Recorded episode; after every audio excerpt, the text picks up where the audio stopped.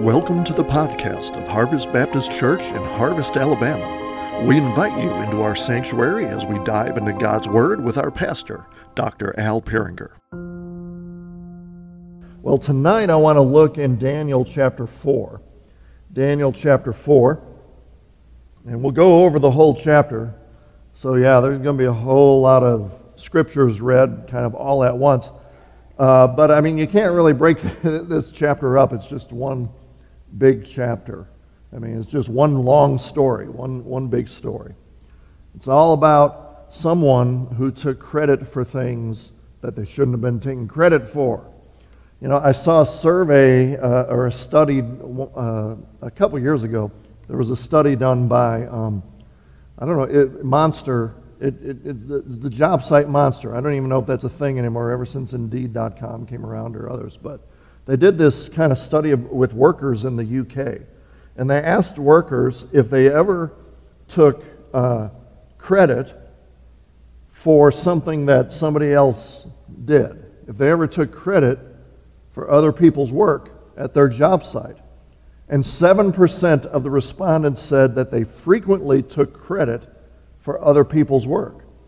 And 3% that at least once or sometimes that they took credit for someone else's work. So you got 10% of the workforce in the UK taking credit for other people's work. I wonder how often that happens in the US and, and, and elsewhere. That's probably that, that's not cool, especially if you're the one that did all the work and somebody else is taking the credit for it. That's just not cool. I don't know if that's ever happened to you in the workplace. Um, I know in kind of lately around the Southern Baptist Convention and elsewhere, uh, there's been uh, some shenanigans by some preachers where uh, they plagiarize sermons uh, of other people. So plagiarism of sermons has kind of become a uh, hot topic. I mean, you know, taking credit for a sermon that you didn't write, you know, right? Taking credit for someone else's sermon that they did, you know, all the work. Now, I don't plagiarize sermons, one, because it's wrong, two, because there ain't nobody else that preaches like me, so I'd never be able to, you know, take somebody else's sermon and turn into one of mine anyway. But, you know, it's, it's wrong, so I wouldn't do it anyway. But, yeah, well, what might happen is because, okay, so like I do all my sermon notes in Logos Bible software. And what the software does is, like, you know, I tell it the date that I'm preaching it and where I'm preaching and all that. So after the date that I preach it, it automatically uploads it into the internet to where, well, Faithlife is like the company that, that does Logos and other, you know, other Bible software. So, you know, other preachers have access to, to sermons uh, online through Logos Bible software. So if you ever hear somebody else preaching one of my sermons, just know that I did it first, and they're the ones that stole it from me off the internet. Not that anybody else could preach my sermons either just like I couldn't preach theirs, but just, you know, forewarn you, it's on there. I don't know if y'all be able to look it up.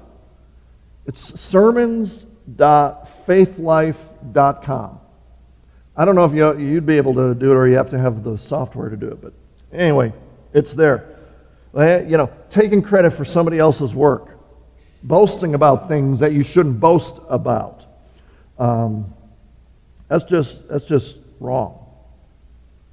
I mean, people, you know, have a tendency to toot their own horn about their accomplishments in life, and that, that's wrong too. But I mean, if you're taking credit for something that isn't something that you didn't even do, that's wrong. And especially if you're taking credit for something that God did. You know, people do have a tendency to boast about things they shouldn't boast about. And that's pride.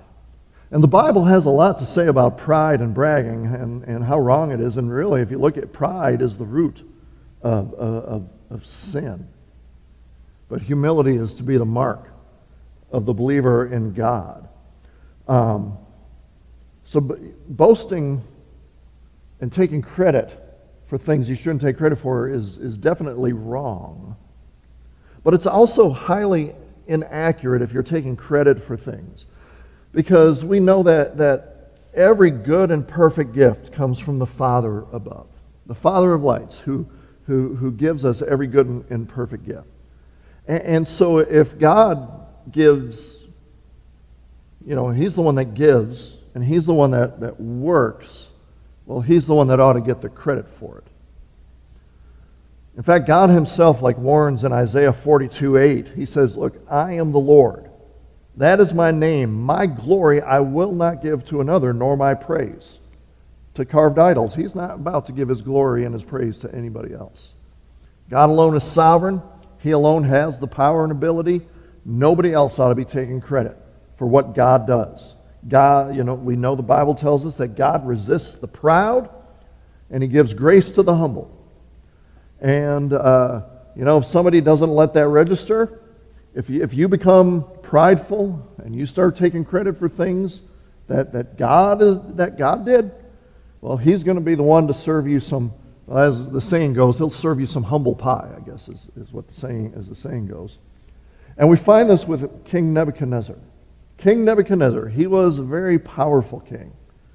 But that, that power did not come from himself. I mean, he thought it did, but it didn't.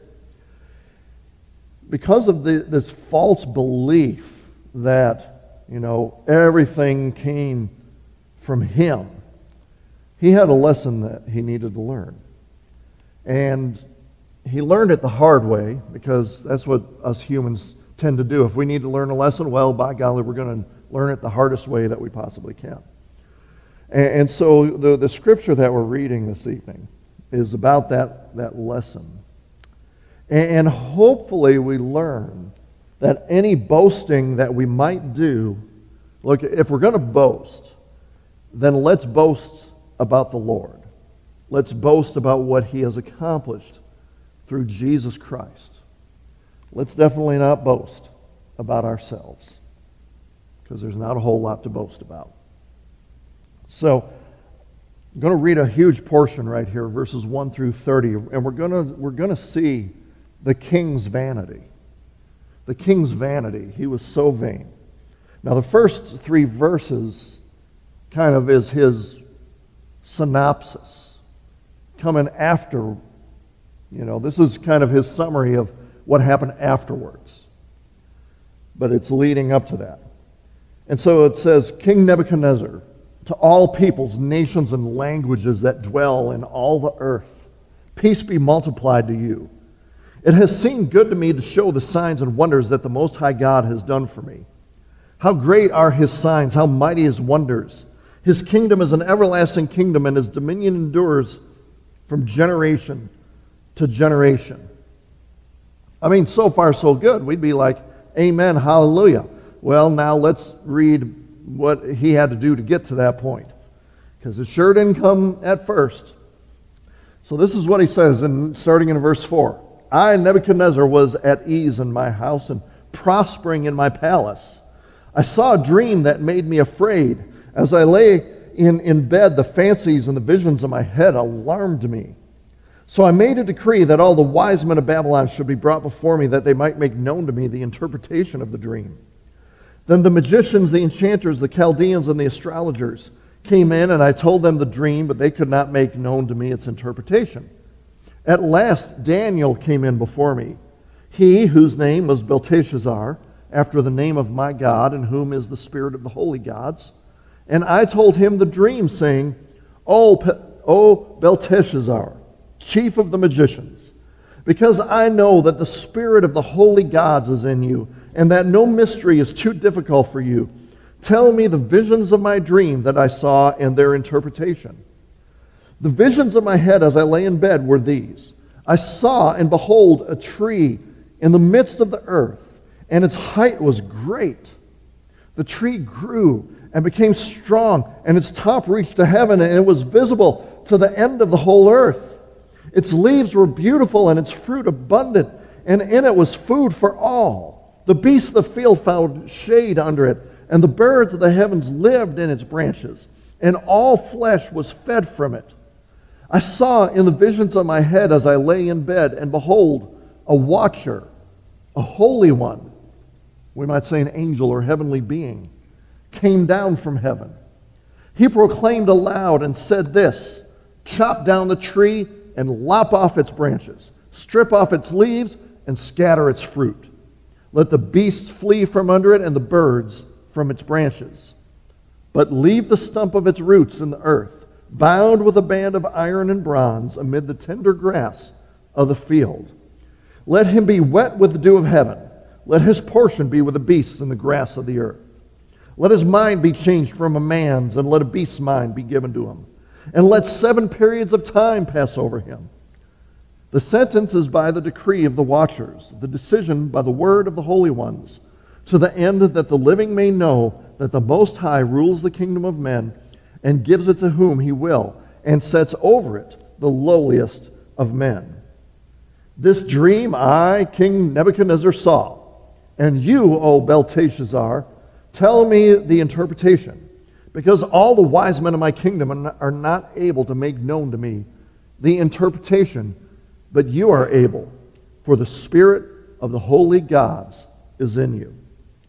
Then Daniel, whose name was Belteshazzar, was dismayed for a while, and his thoughts alarmed him. The king answered and said, Belteshazzar, let not the dream or the interpretation alarm you. Belteshazzar answered and said, My lord, may the dream be for those who hate you, and its interpretation for your enemies. The tree you saw, which grew and became strong so that its top reached to heaven, and it was visible to the end of the whole earth, whose leaves were beautiful and its fruit abundant, and which was food for all, under which the beasts of the field found shade, and in whose branches the birds of the heavens lived. It is you, O king, who have grown and become strong. Your greatness has grown and reaches to heaven, and your dominion to the ends of the earth. And because the king saw a watcher, a holy one, coming down from heaven and saying, Chop down the tree and destroy it, but leave the stump of its roots in the earth, bound with a band of iron and bronze, in the tender grass of the field, and let him be wet with the dew of heaven, and let his portion be with the beasts of the field till seven periods of time pass over him. This is the interpretation, O king. It is a decree of the Most High, which has come upon my Lord the king, that you shall be driven from among men, and your dwelling shall be with the beasts of the field.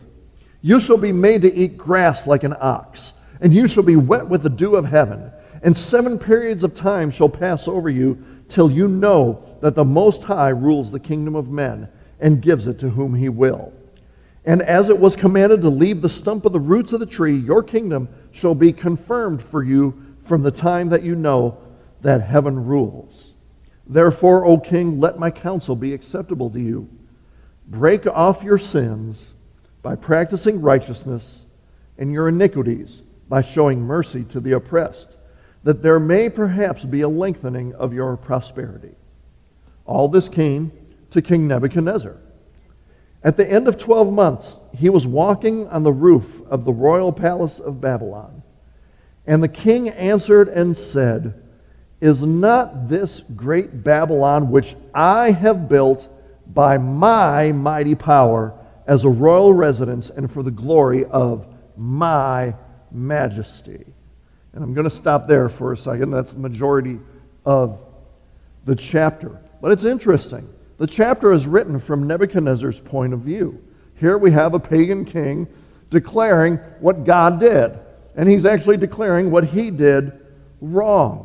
Again, the first three verses, they reflect his view now uh, after the events of the chapter, but it sure was not his view at the time, which is interesting because we know that before this, at least in Nebuchadnezzar's view, he has seen God's power at work at least twice.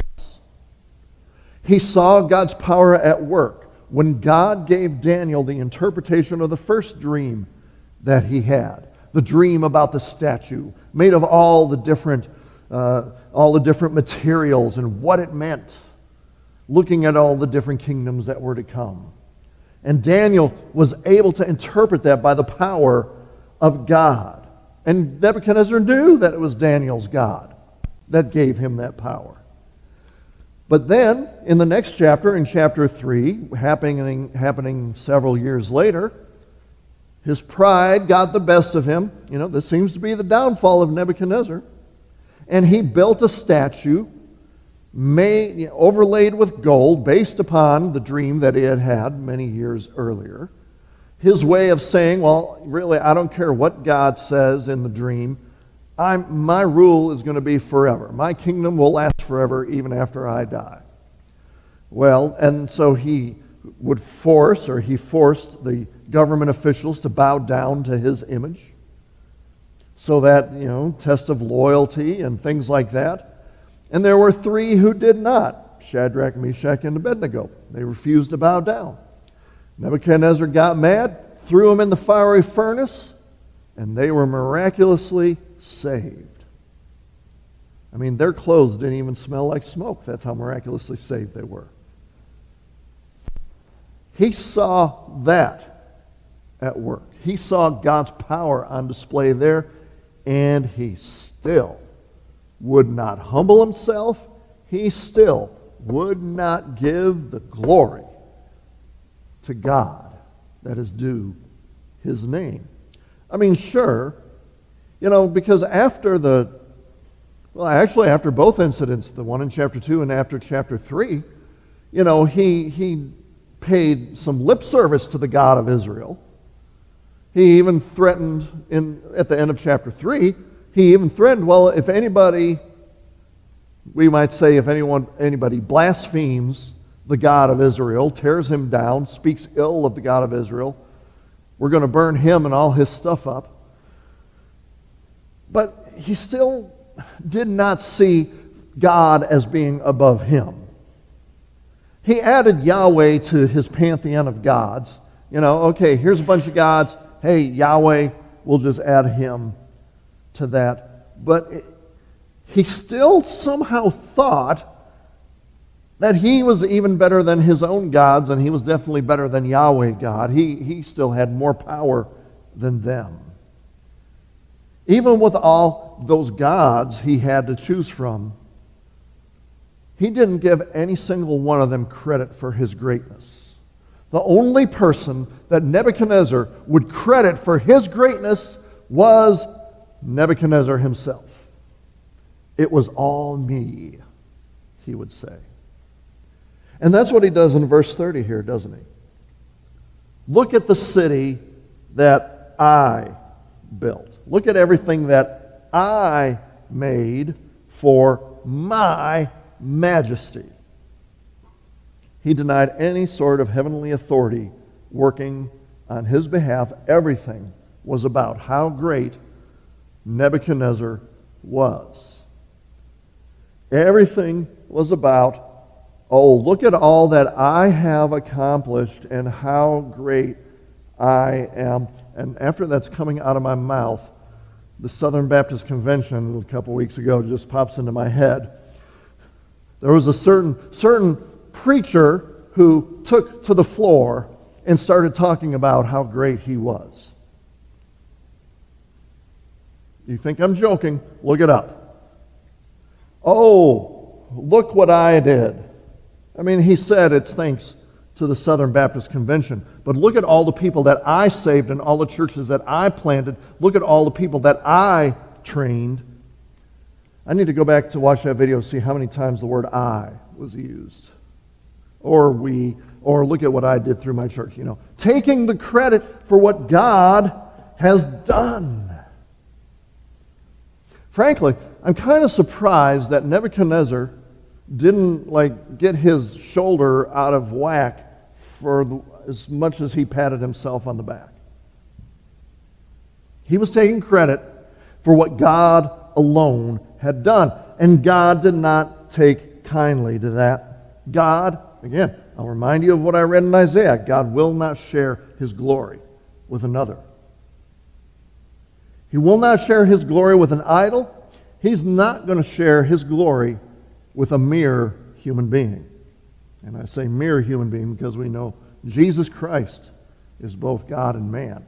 Now that's where the glory of God is found. But so because Nebuchadnezzar decided that he is all that, he is given this dream about a tree. And a tree was kind of actually culturally appropriate because in the ancient Near East cultures, a tree was a symbol of power and regal authority of the monarch. This tree reached up to the heavens. It was strong. It provided food and shade for all the animals. But that tree would be cut down. That tree would be stripped of everything. And yet, the stump would remain and would have protection put around it. Again, he was freaked out about having this weird dream. He, all his magicians and Chaldeans and sorcerers could not tell him the meaning. I don't know why he didn't learn his lesson before, but at least this time he, he got Daniel. And Daniel, again, through the power of God, was able to, to tell him what the dream meant because the tree represents Nebuchadnezzar. Nebuchadnezzar would be judged for his pride. Nebuchadnezzar would be humbled by God since he refused to humble himself. How would he be humbled? He would literally go insane. He would be given the mind of a beast, and he would be out in the field and he would eat grass like a beast. Nebuchadnezzar would go from this tree that reaches into heaven, this all powerful tree, and would be brought to the lowest point that could be given to a human being. God was going to give him a lesson about who really rules and reigns. And guess what? It isn't Nebuchadnezzar. God rules and reigns. Nebuchadnezzar is not as great as he thinks that he is. God gives, and God will take away those who will not give him the glory. But there does seem to be a chance that he could still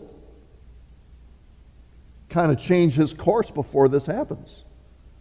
Because Daniel gives him some advice in, in verse 27, doesn't he?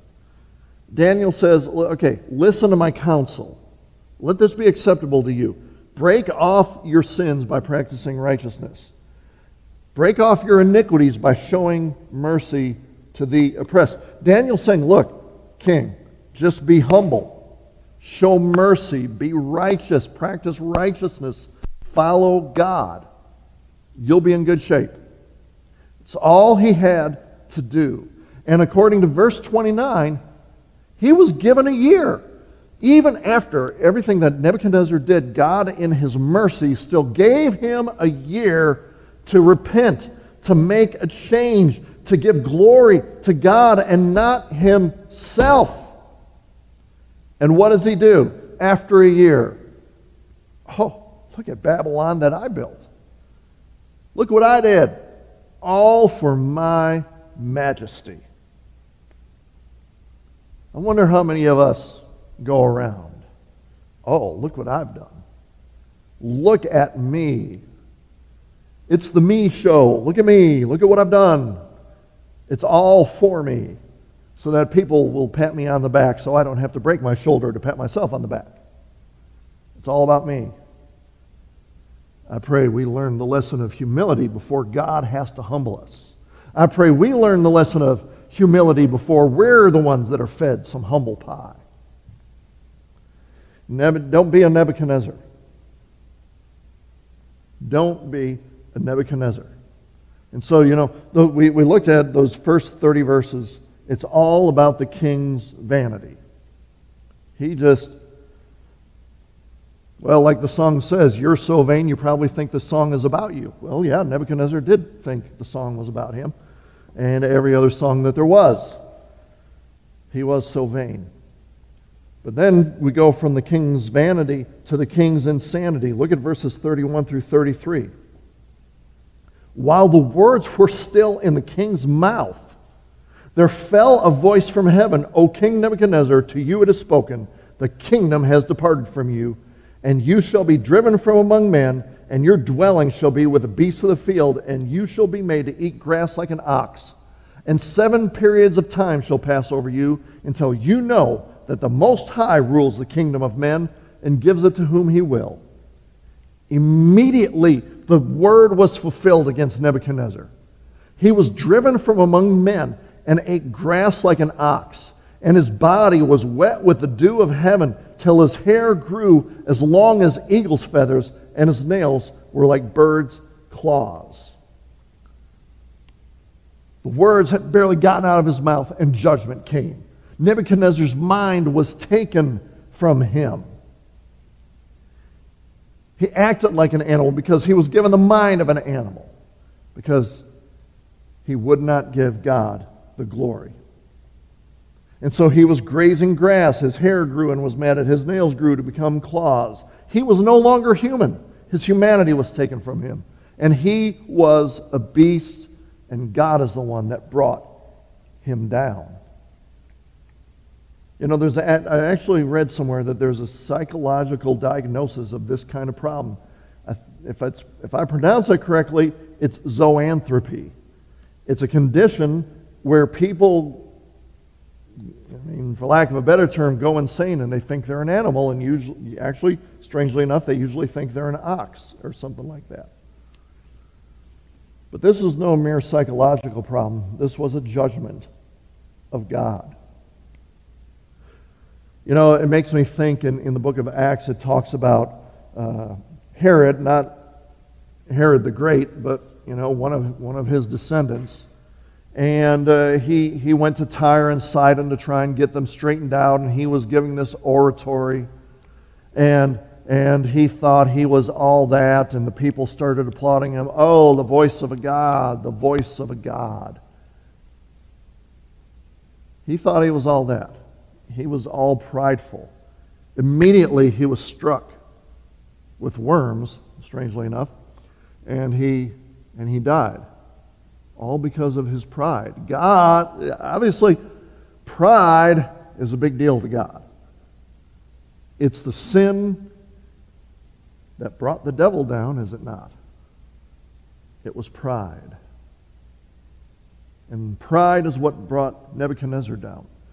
You know, I am just waiting for the vast majority of Hollywood to fall to the judgment of God. My goodness, all them movie stars and music stars and sports stars, they think they're all that. Oh, we're so great. They wonder why people aren't watching their award shows anymore. Why in the world do we want to watch a bunch of prideful elite people pat their own backs? What makes you think and want to see that? Pride.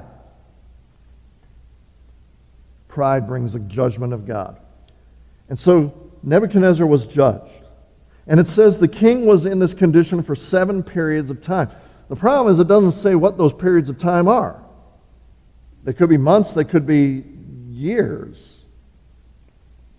And, you know, most scholars think it's years. Um, I mean, that could be. But my biggest question is if he was insane for seven years, how come someone didn't make a power play for the throne? You know what I mean? And how, you know, where was he during that time. And how would people not know that Nebuchadnezzar is off his rocker? He thinks he's an animal. But I don't know. Now, one author speculates that it was actually Daniel's love and care for the king that, you know, kind of took care of him. He, he built somewhere for the king to go to. Now, this is complete speculation. He built somewhere for the king to stay.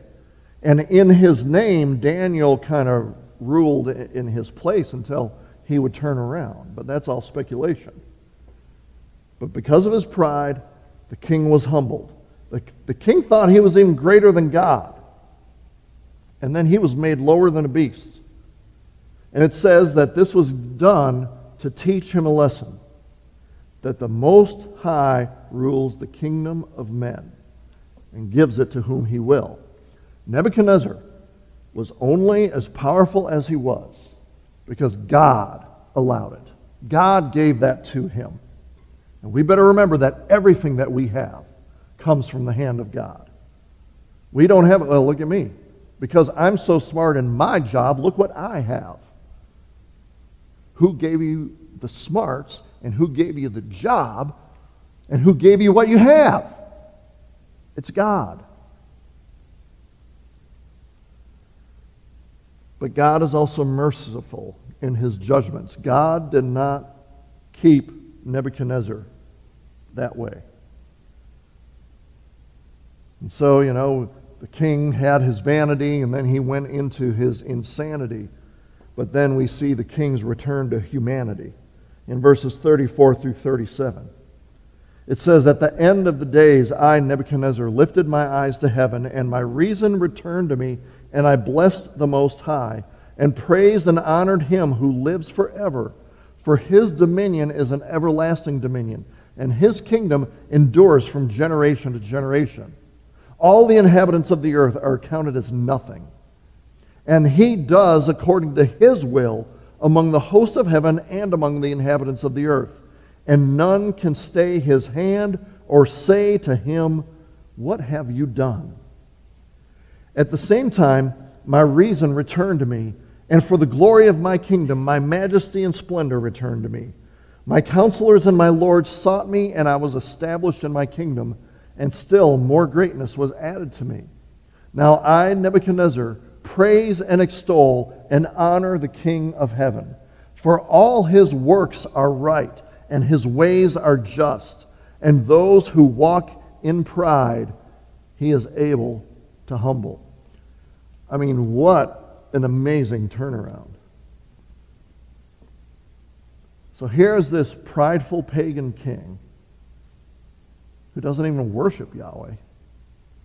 And God shows him mercy. So after these seven periods of time, whatever they might be, God allowed Nebuchadnezzar to have a moment of sanity where he could look up to heaven, ask God for forgiveness, and admit that Yahweh God is the Most High God above all others and that he rules and reigns over everything. He finally admitted, and we saw that in what we read, he finally admitted that everything that he had came from God's hand. And this is amazing to me because when you read this, Nebuchadnezzar even admits that God even added more to him than what he already had. But this time, at least, he's given God the glory. So he realizes that, that God is the one that restored him. I mean, God, you know, God gave everything to him, God took everything away from him, and then God restored and even added more than what he had before. What an amazing God.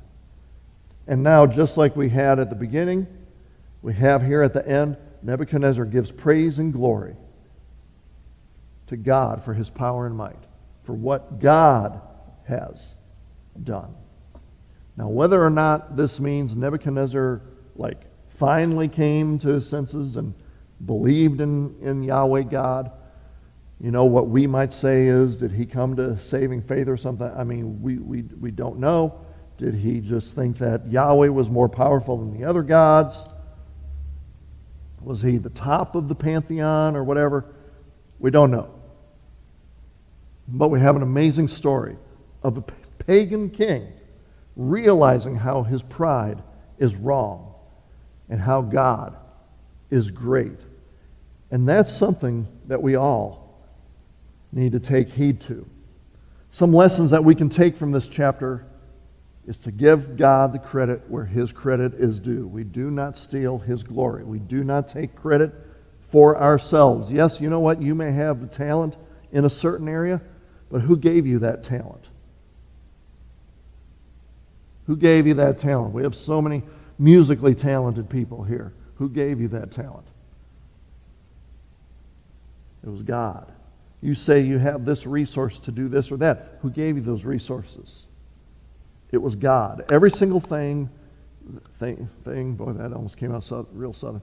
Every single thing that you have came from God. It's based on His sovereignty, it's based on His will. And we have nothing to boast about. We have nothing to boast about. We don't have anything to boast about in our beliefs. We have nothing to boast about in our faith. Paul tells us in Galatians 6:14, "Far be it from me to boast, except in the cross of our Lord Jesus Christ, by which the world has been crucified to me and I to the world." Paul says, "I have nothing to boast about except the cross of Jesus Christ." And this is most definitely true in our salvation. As Paul wrote in Ephesians 2, verses 8 through 9, it is by grace you have been saved through faith. This is not your own doing. It is the gift of God, not a result of works, so that no one may boast. You have nothing to boast about. You, you didn't save yourself. You didn't give yourself what you have. You, you, you, you're not even giving yourself the air that you breathe. God's given that to you. Give Him the praise and the glory. So let us pray that we would give Him the credit, that we would give Him the praise, but that the world would learn to do the same.